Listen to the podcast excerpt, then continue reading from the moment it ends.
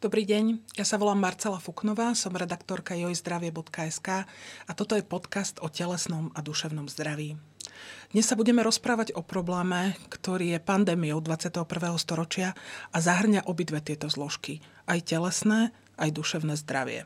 Budeme sa rozprávať o obezite s pani doktorkou Hanou Vrabcovou, ktorá je predsedkyňou občianskeho združenia Sklon. Je to tak? Áno, Slovenská koalícia ľudí s nadváhou a obezitou. Ďakujem veľmi pekne za pozvanie do vášho štúdia. Vy ste mi povedali pred vysielaním, že sklon, že je to o tom, že niektorí majú sklon k maškrteniu, niektorí majú sklon k alkoholizmu. Čiže je to aj taká pekná slovná hračka v názve toho vášho občianskeho združenia, že je to aj tak. Hej, mne sa to tak podarilo zložiť, že vlastne e, Slovenská koalícia ľudí s obezitou a nadváhou, v skratke Sklon, e, vyjadruje to, čomu my sa v našej práci a v našej dobrovoľníckej činnosti chceme venovať a venujeme. Je veľmi dobre počuť, že v podstate takáto organizácia existuje a že sa o ľudí s obezitou niekto zaujíma na Slovensku, pretože aspoň z môjho pozorovania z okolia, ja mám pocit, že ľudia, ktorí majú obezitu, sú ako keby vo vákuu. Že nevedia ako úplne, kam sa majú obrátiť a čo majú robiť. Čiže v, aký je podľa vás systém starostlivosti o ľudí s obezitou na Slovensku? No, ja by som v prvom rade uviedla to, že obezita ako ochorenie nie je na Slovensku uznaná. Ďalej ľudia... Je to v iných krajinách inak? Áno, v Európskej únii je obezita v súčasnej dobe uznaná v piatich štátoch, ale vyše dvadsať rokov sa v jednotlivých štátov obezite venujú, majú rôzne usmernenia a proste organizácie, aj dobrovoľnícke, ktoré sa tým zaoberajú. Ale ja som chcela ešte povedať to, že vlastne aj medzi bežnými občanmi, medzi ľuďmi tá obezita nie je považovaná za ochorenie, ale skôr za taký estetický problém. Mm. To znamená, že Kiež ľudia to si to neuvedomujú. ono, to má, ono to má samozrejme ďaleko siahle dôsledky, ktoré sa prejavujú v rôznych ochoreniach civilizačných kvázi. Naozaj od cukrovky cez vysoký krvný tlak až po naozaj rôzne druhy rakoviny. Skutočne proste ono to je, ono to je obrovský zdravotný problém. A ja by som sa preto naozaj k tomu vrátila, že uh, ako sú ľudia s obezitou uh, na tom na Slovensku. Kde takíto ľudia môžu v súčasnosti hľadať pomoc? Čo vôbec majú robiť? Lebo ja mám pocit, že títo ľudia naozaj tak idú k svojmu všeobecnému lekárovi, ktorý im povie, mm, vy máte zlé bé em í, vysokého máte, ste obezní, máte veľký objem alebo obsah pása, alebo teda obvod pása a musíte so sebou niečo robiť. Ale tam to ako keby končí.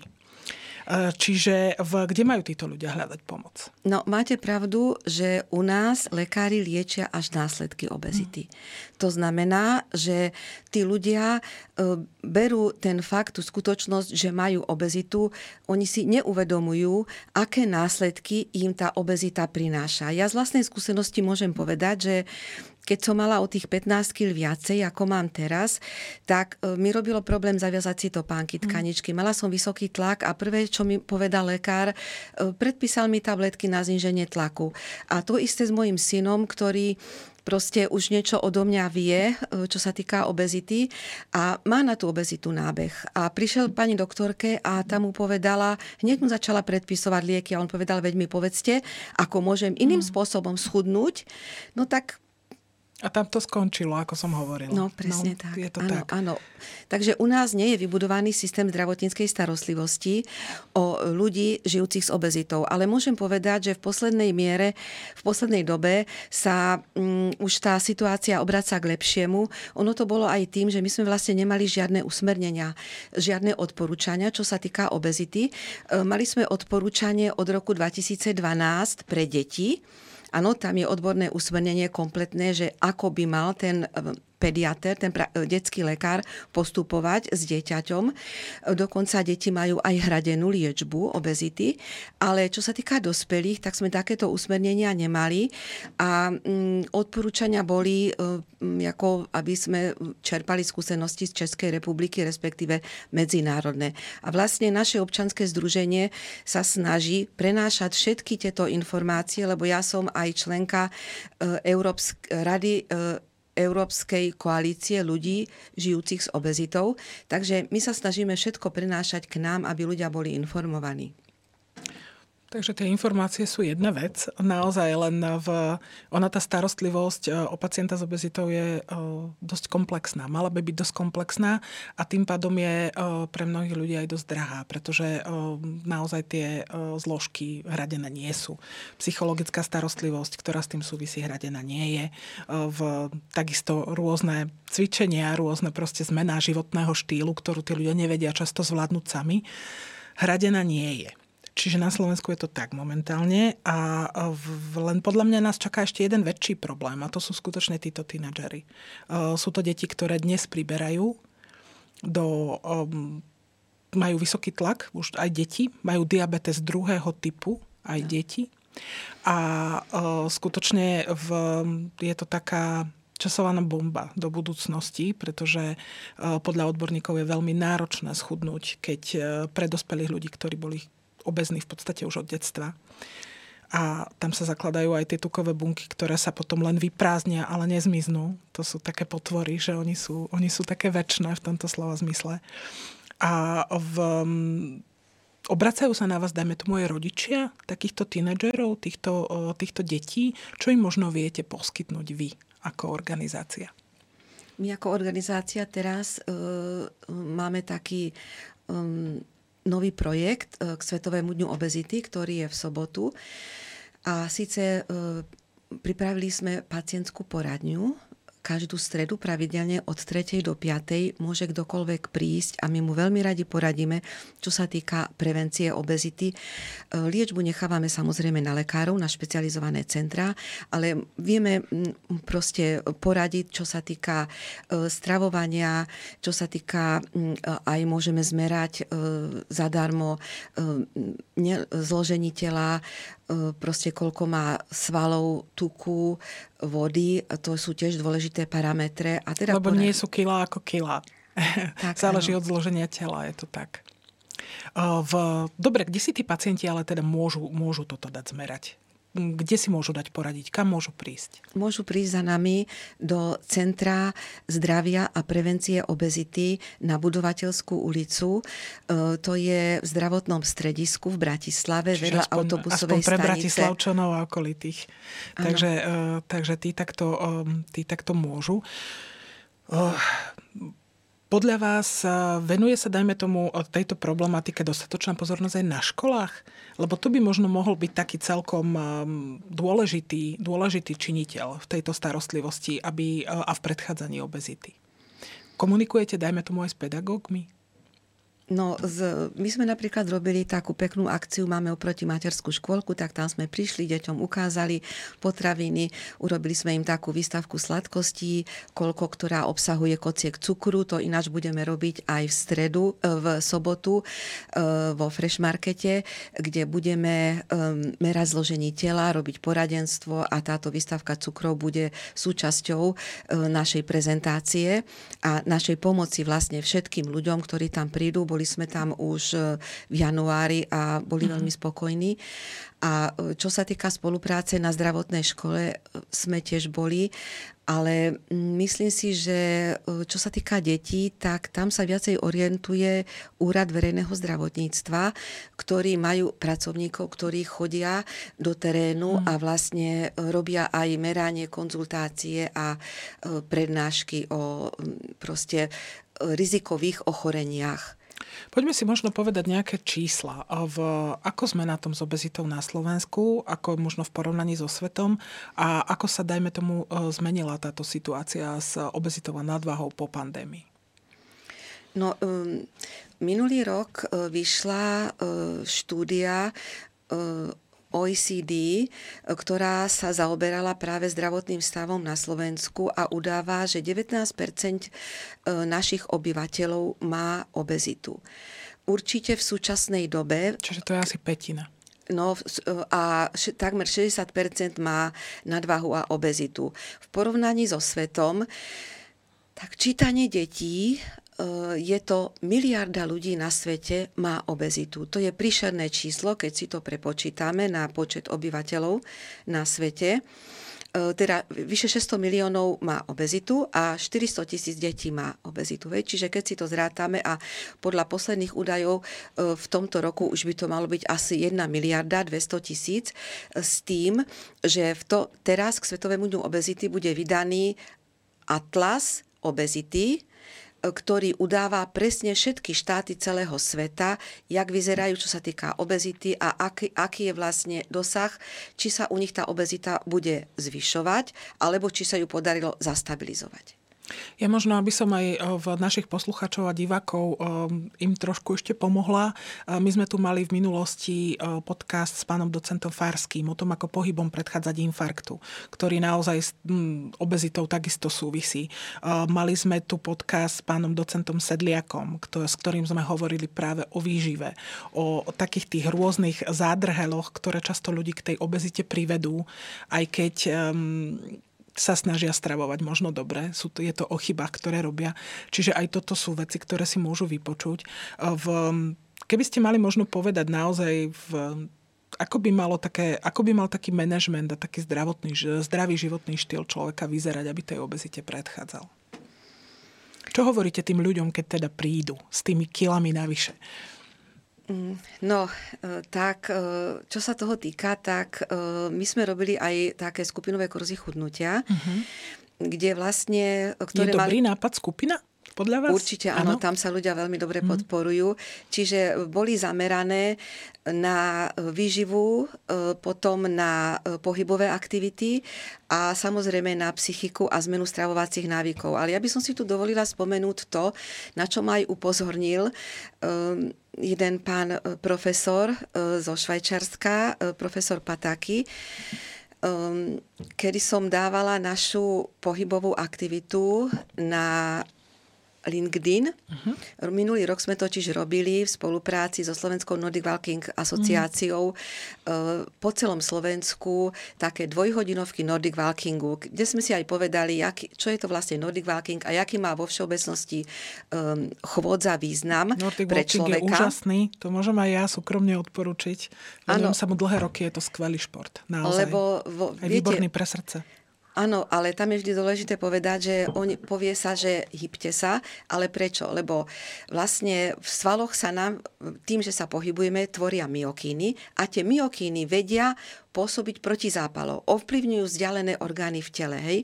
Čiže preto je to dôležité. No a vyšla dokonca, preruším vás, jedna štúdia, že Nordic Walking je účinnejší na ochranu srdca ako iné druhy športu. A pritom je menej náročný a je napríklad naozaj vhodný aj pre ľudí, ktorí majú problém s kĺbami alebo skutočne majú nadvahu a je relatívne vysokú, takže dá sa. Áno, určite. Tak, no a to som chcela povedať, že vlastne na tom LinkedIne pán profesor mi napísal, že je veľmi dôležitá motivácia. A vlastne tá je obsahom terapeutickej edukácie pacientov, ktorá bola vydaná formou smernice ešte v roku devätnásťstodeväťdesiatosem pre všetkých pred, s tým, aby sa implementovali do starostlivosti o pacientov. A my to nemáme implementované. Takže ja by som aj chcela túto vyzvať, že pokiaľ by to bolo možné, áno, samozrejme, všetko je treba preložiť, lebo je to v angličtine a vo francúzštine. Ja som si to preložila, viem, o čom to je, a vlastne my musíme vzdelávať všetkých, celú populáciu. Mm. A tá terapeutická edukácia, tak, jak ju oni odporúčajú, že najskoršie sa musia urobiť vzdelávanie pre lekárov, pre odborníkov, ktorí potom môžu ďalej vzdelávať pacientov. A vlastne je postavená na takých štyroch základoch, štyroch nohách, to znamená správnej diagnostike, potom stravo, stravovaní, výžive, pohybových aktivitách a vlastne psychike a tý, tý, tej zmene toho e, prístupu k tomu prístupu, jedlu. Presne tak, hej. Čiže vlastne vo Francúzsku napríklad, tak tam to majú veľmi ďaleko rozpracované. Tam, kedy si ešte prezident Sarkozy, keď zistil v roku dvetisícosem, jak sa vo Francúzsku tá obezita zhoršuje, tak sa do toho Francúzi pustil. Sú obezní? Áno, no tak tam proste niektoré tie skupiny sú viacej náchylné k tomu, na rozdiel od iných. Takže na tom pracujú a majú ozaj perfektne to vypracované a myslím si, že tieto štáty, aj Anglicko, pre nás môžu byť vzorom a čokoľvek, čo majú, treba k nám priniesť a zobrať a nevymýšľať vymýšlené. Ja Jasné. som zástupca, mm-hmm. zastanca toho. Čiže um, naozaj proste v, tieto ich postupy terapeutické a toto vzdelávanie preniesť ku nám a naozaj v tým lekárom, lebo ja zase, aspoň čo mám teda kontakt s lekármi všeobecnými, oni mnohí veľmi chcú. Oni naozaj chcú pomáhať ľuďom s obezitou, chcú, aby sa, aby sa mali lepšie, aby boli zdravší. Čiže ja si myslím, že by to, že by to privítali. Um, mnohí ľudia sa snažia, naozaj, keďže sme povedali, že často nevedia kam a nevedia ako, tak sa snažia si pomôcť po svojom. Snažia sa pomôcť rôznymi dietami, o ktorých počujú niekde v televízii, v rozhlase, alebo proste si to niekde prečítajú, nájdu na internete. Snažia sa v, zháňať si nejaké prípravky na chudnutie, rôzne zázračné stroje a podobne. V, aké sú, aké sú vaše skúsenosti s týmto? No my u nás neodporúčame žiadne práškové diety. Ja som zásadne proti tomu. Ostatne aj v zahraničí to lekári neodporúčajú, neschvaľujú. Tam je dôležité, aby si ľudia vedeli vypočítať aj napríklad podľa kalorických tabuliek, akých majú ten svoj denný príjem, s tým, že základom je, aby vlastne tá polovica taniera obsahovala zeleninu, menej ovocia, to skoršie ako taký zákusok, dezert. Potom... To ľudia nevedia niektorí, že ovocie obsahuje obrovské množstvo cukru. Naozaj to je v podstate zdravšia čokoláda, čiže, čiže netreba, si to, netreba si to dávať. Potom dostatočné množstvo bielkovín, ten... Uh, do jedného gramu na kilo hmotnosti a potom samozrejme tie sacharidy v obmedzenom množstve. Čiže uh, není to až taký problém a myslím si, že existujú aj rôzne také kalkulačky, ktoré to vypočítajú. To aj docent Sedliak hovoril, že dnes už sú skutočné aplikácie a sú veľmi dobré. Tieto kalorické aplikácie, že naozaj tam človek, oni obsahujú obrovské množstvo potravín a skutočne, keď si to tam človek dá, veľmi jednoduchým spôsobom si vyráta, že na akom množstve kalórií je a aspoň podľa neho o tých dvadsať percent menej by malo naozaj naštartovať to chudnutie. Takže tí ľudia by sa mohli skutočne dostať, dostať pod ten, pod ten svoj limit kalorický a, a začať chudnúť. Viete, u nás je ešte možno aj ten problém, že vlastne aj v tých reštauráciách my nevieme, koľko toho zjeme. Že tam by malo byť základom a povinnosťou v každej reštaurácii mať na jedálnom listku napísané, že koľko vlastne to jedlo, ktoré vám donesú, obsahuje kalórií. Ja som presvedčená, ono to má niekedy až dva tri tisíce, čiže oveľa viacej, mm. ako my potrebujeme energie na ten celý deň. Napríklad aj, čo sa týka bežných potravín v obchode, tak tam to vidíme, vieme si to vypočítať, ale ozaj čítanie obalov sú... je ohromne dôležité. Mm-hmm. Čiže dajme tomu, dajme tomu, tie reštaurácie môžu byť problémom, že skutočne, skutočne tí ľudia nevedia, koľko. Ono si to takisto človek môže regulovať, ale to už je na uvedomení si toho človeka. Keď naozaj skonzumuje to, čo mu dajú. Ako sme aj my boli možno naučení ešte, v, možno ešte aj moja generácia ano. Z detstva, že zjedz to. Všetko. Všetko. Nič nechať na, nechať na tanieri. A to je, to je asi mm. naozaj chyba, lebo potom je to už skutočne jedine naložiť si menšie množstvo a zjedz len to, čo má skutočne človek, človek na tom tanieri.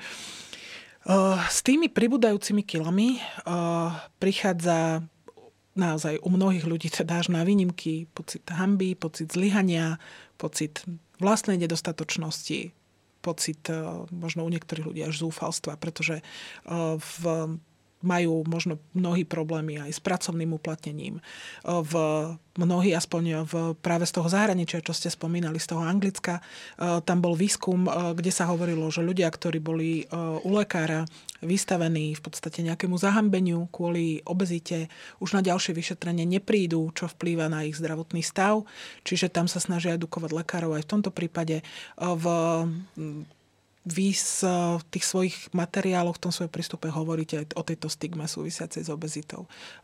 Ako to je na Slovensku? No ja si myslím, že u nás na Slovensku tá stigma, stigmatizácia a stigma ako taká až tak nie je rozvinutá. Neviem to posúdiť, lebo uh, nie som psychológ, uh, ale ozaj uh, stigma je veľký problém. Vlastne to je také nálepkovanie, také označovanie, uh, znevýhodňovanie ľudí, uh, ktorí trpia obezitou, ktorí majú tú obezitu. A um, Myslím si, že tá, obe, tá stigma už sa týka aj detí v školskom veku. Deti sú vysmievaní, proste sú vyčleňovaní z kolektívu. Ja osobne som si to tiež zažila, viem, mm-hmm. o čom hovorím. A môže to byť aj zo strany učiteľov. Tam je treba proste pracovať na sebevedomí toho človeka, na dodaní mu proste takej starostlivosti a určite je veľmi dôležitá spolupráca s psychologom v tomto smere, aby proste vedel usmerniť. Lebo tá stigma je ozaj, ako ste spomenuli, aj v tej lekárskej starostlivosti, proste v bežnom živote všade. A ľudia sú z toho nešťastní. A... Lebo to aspoň podľa mňa nemotivuje nikoho. Ako keď niekto dáva ľuďom najavo, že sú nedostatoční, že proste nie sú takí, akí by mali byť, tak to rozhodne motivačné aspoň podľa mňa nie je. Motivačné, čo je pre ľudí, im dodať odvahu to zmeniť. Áno, na tomto by práve mohli veľmi veľa práce urobiť médiá. Včítanie vášho, že proste my sme minulý, predminulý rok sme robili Image banku v spolupráci s Európskou koalíciou ľudí s obezitou a na rozdiel od toho, jak sú v súčasnej dobe ľudia zobrazovaní, proste buď polovica hlavy, polovica tela, voľné brucho zo zadu na, s veľkým množstvom jedla, na rozdiel od bežných ľudí, ktorí sú zobrazovaní celé z, so zeleninou, s ovocím, tak vlastne tá Image banka slúži k tomu, aby redaktori a proste tí, ktorí proste v tých médiách pracujú, aby si z tej Image banky zobrali ľudí s obezitou, ktorí sú spokojní, príjemní a proste aby, aby neboli zobrazovaní negatívne. Lebo to stigmatizuje a vlastne vzbudzuje aj taký, takú nedôveru, taký zlý odstup, pocit. V podstate u týchto ľudí. U tých ľudí. Jasné. Zase na druhej strane asi by sa mala nájsť nejaká zdravá rovnováha medzi tým, že zobrazovať negatívne ten problém. Nie tých ľudí. Určite, určite. Lebo problémom je tá obezita, je uh, problémom aj pre tých ľudí a v podstate aj pre celý systém. Pretože naozaj ľudia uh, s um, neliečenou obezitou sú chorí. Je to tak. Áno, ale je to podľa mňa najväčší problém politikov, lebo my keď nebudeme mať uznanú tú obezitu ako ochorenie, nebudeme sa vzdelávať, všetci, ne, teraz ne, nehovorím o špeciálnych skupinách, ale všetci, aby sme o tej obezite čím ďalej vedeli viacej a e, proste vedeli, čo sa nám môže stať, tak e, si myslím, že to by bola chyba. Čiže je treba hmm. ozaj pracovať spoločne na tom, aby e, ten pacient e, bol liečený správne a aby mu bola poskytnutá tá zdravotná starostlivosť, na ktorú má právo. Hmm.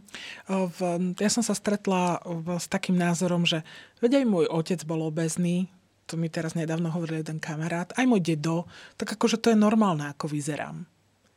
Ako, úplne to tak nie je. V Povedzme si možno, čo k tej obezite vedie. Lebo dá sa to len zvaľovať v úvodzovkách na gény? Ono je to časť toho, ale určite to celý problém nie je. No, podľa vedcov, v prípade, že je rodič obe, má rodič obezitu, lebo na prvé miesto by sme vždy mali dávať človeka a neochorenie vo vyjadrovaní sa o, ľudí, o ľuďoch s obezitou, tak v prípade, že je jeden rodič má obezitu, tak štyridsať percent na možnosť je toho, že to bude mať aj dieťa. V prípade, že sú obidvaja, teda že obidvaja majú obezitu, tak je to až osemdesiat percent. Určite je tam aj vplyv geneticky, ale aj vplyv rodiny, čo možno sa týka varenia, mhm. presne tak, tej výchovy, toho sedavého životného štýlu, proste voľby jedla a všetkých tých, lebo sú ovplyvniteľné rizikové faktory obezity a neovplyvniteľné. Neovplyvniť môžeme. Ten neovplyvniteľné sú um, vek, vek mm. um, jak, um, pohlavie, rasa, áno, ale ovplyvniteľné je proste ten náš sedavý životný štýl, fajčenie, alkoholizmus a to všetko. Napríklad asi ste nevedeli to, že um, deti, ktoré žijú v prostredí, ale kde vedela. sa fajči, fajči tak majú... majú väčší sklon k obezite. Väčší sklon, presne mm. tak. No. Je to tak, lebo proste v, tie deti sú...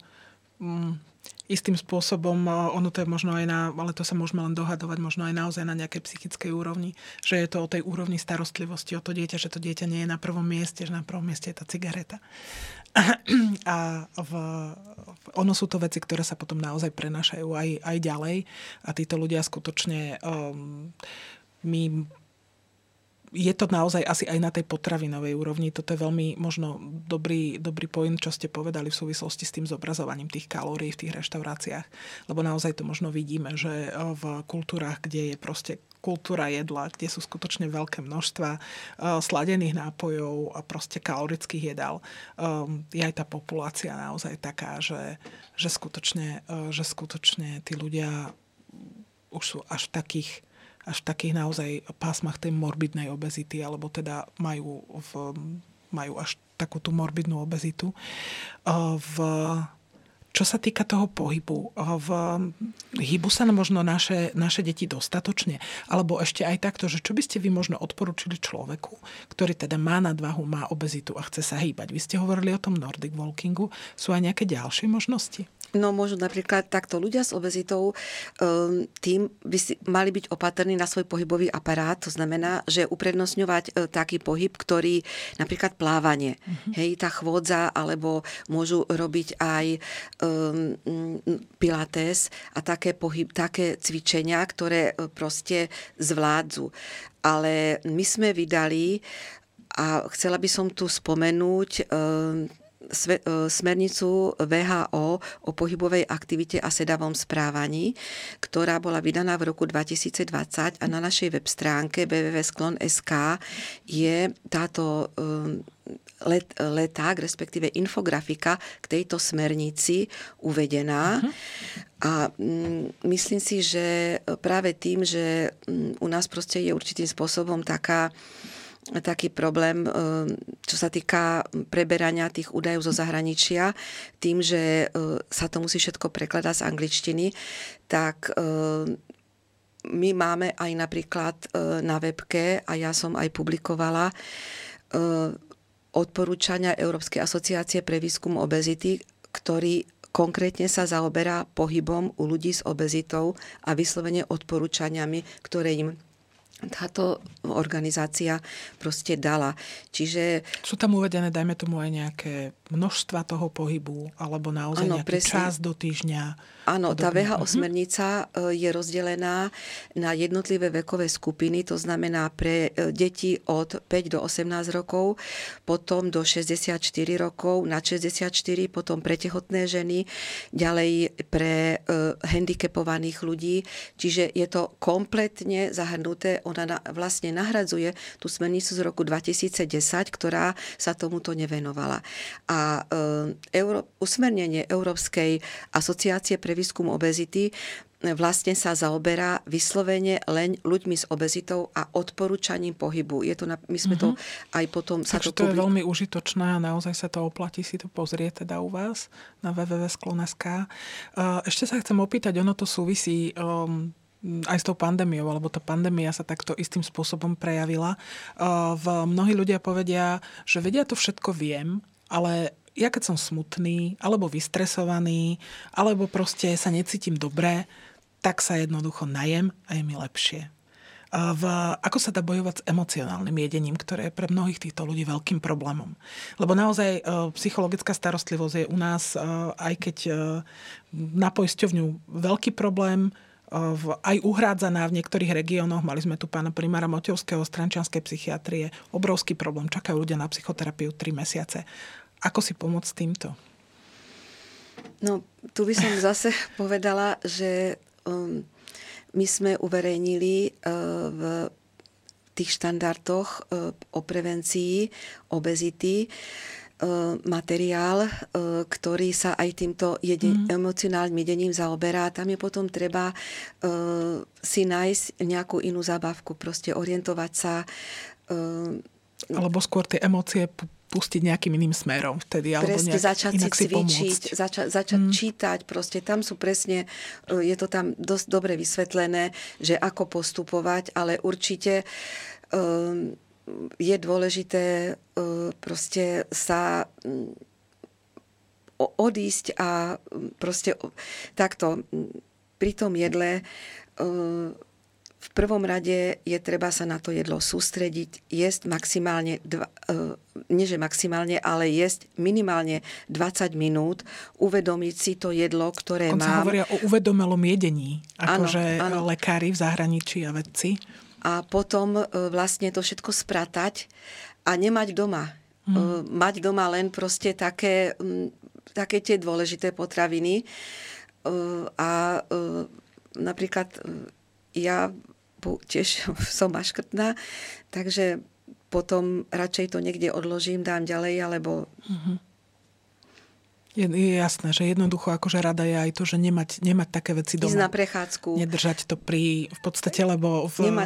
čo sme tu mali aj pani výživovú poradkyňu Markeovú, tak tá hovorila, že naozaj tá pandémia bola, že no tak čo idem robiť, nemám čo, nikam ísť nemôžem medzi ľudí, tak otvorím chladničku, že je to tak. A aj ľudia, ktorí boli na home office dlhodobo práve často pracovali, že vedľa chladničky, takže, takže naozaj ju otvárali častejšie, než by bolo treba. A bol to potom, odrazilo sa to potom skutočne na, na, náraste, na náraste problémov s hmotnosťou. Aj na Slovensku, aj vo svete. Takže podľa toho, čo ste povedali, naozaj ste prečítali, preložili a priniesli množstvo cenných materiálov pre ľudí, ktoré sa oplatí si pozrieť a skutočne sa motivovať. Keby ste mali možno ešte vy osobne povedať niečo ľuďom s obezitou, ktorí naozaj nevedia si pomôcť, sú zúfali. Kde začať? No, z vlastnej skúsenosti viem, že je treba mať podporu. Podporu buď teda, či už je to lekár, alebo niekoho v rodine, kto vám fandí. Potom je treba si uvedomiť ten svoj zdravotný stav, a to, že veď predsa, keď chcem ďalej žiť, tak e, chcem žiť kvalitne, nechcem jesť toľko liekov. Takže keď už sa mi podarí schudnúť aj tých päť kíl, tak e, budem sa lepšie pohybovať, e, budem si vedieť e, proste sa o seba postarať. Chcem ešte e, si pozrieť, chcem cestovať.